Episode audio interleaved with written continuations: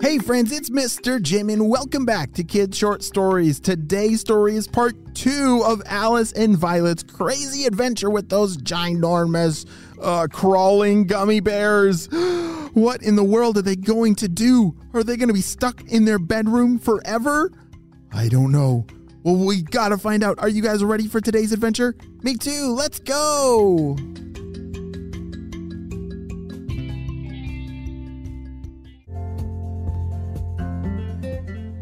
Violet, quick, grab my blanket off the floor. I don't want it to get stuck on those things.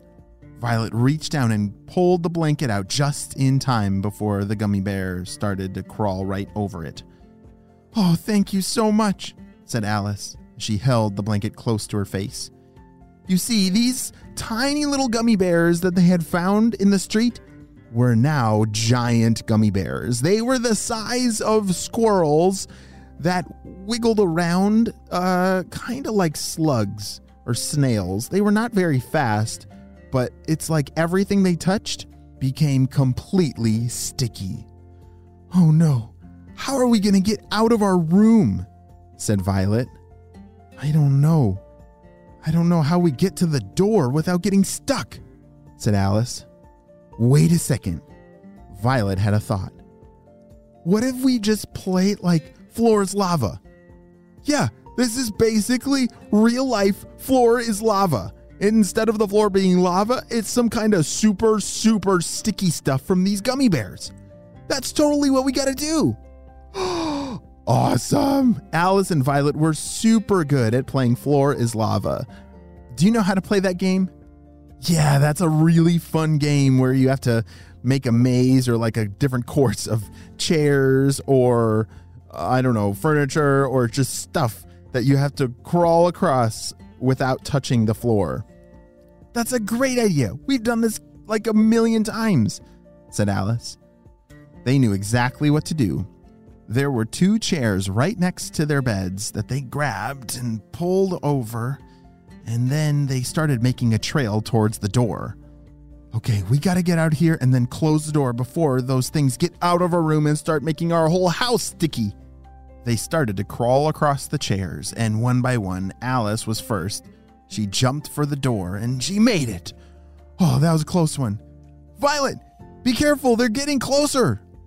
Violet hurried across the chairs and had to make a big jump for the door. Okay, one, two, three. Ah! She landed on the other side of the door. They quickly closed the door.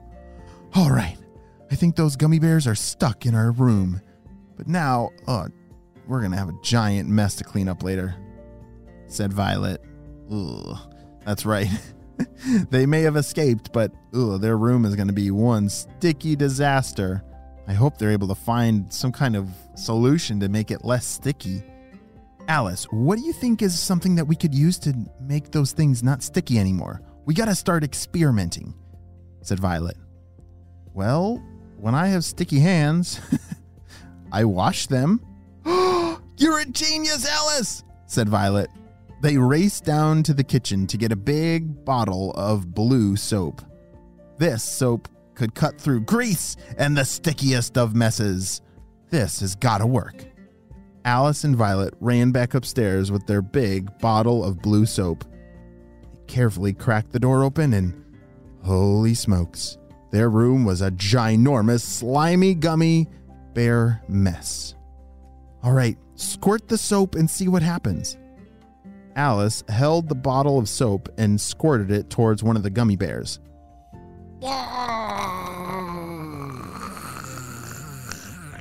It's working! that was the sound of one of the gummy bears starting to dissolve from the soap. All right, Alice, keep squirting all those other gummy bears. We got to get them out of our room fast. Alice continued to squirt all that blue soap all over the gummy bears, which had made a giant mess in the room, and now it was turning into kind of a soapy bubble mess. But at least they won't be stuck there forever. As they finished off the last of the gummy bears in the room, they looked over towards their window and looked out. oh no! They both said in unison. They couldn't believe it. Their entire neighborhood was being overrun by these gummy bears who were now crawling not only on the street, but into people's yards and on their front porches. We gotta spread this news fast. Everyone's gotta start spraying soap at them. Hurry! Alice and Violet grabbed the phone and started calling all their neighbors.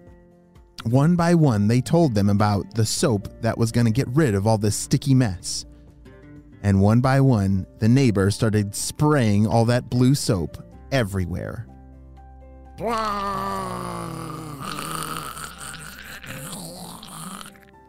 The sound of gummy bears starting to melt all over the neighborhood was very noisy. But each sound was one sound closer to the end. Hooray!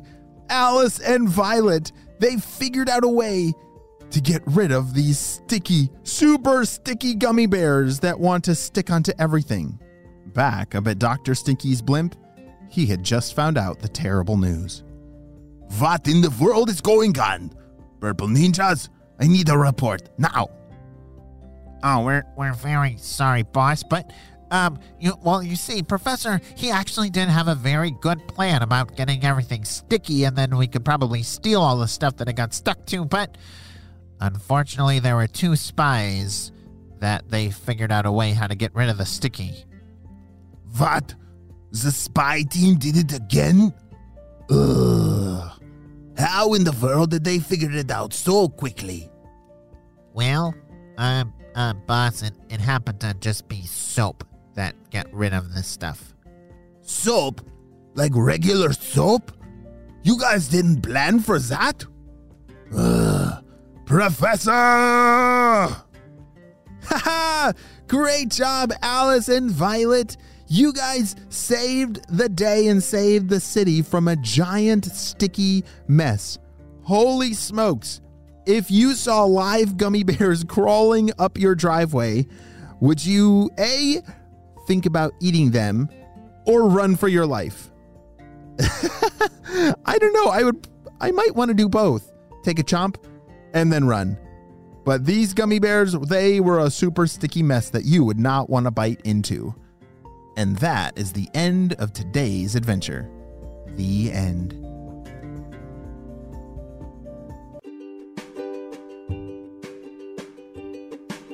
Great job. You listened all the way to the end. And you know what time it is? It's time for Kid shout outs. I want to say hey to Iluan from New Brunswick, Canada, Oliver from Washington, Maya from Massachusetts, CJ from Texas, Tucker from Wyoming. Asher and Emmett from Texas, and Oliver from Flagstaff, Arizona. I'm so glad that you're all in the Kid Short Stories family and on our spy team. We could not stop Dr. Stinky Breath and his team without you, my friends. Well, right now, smash that plus sign or the follow button so you don't miss out on any of our stories, and I will see you on our next adventure. Bye.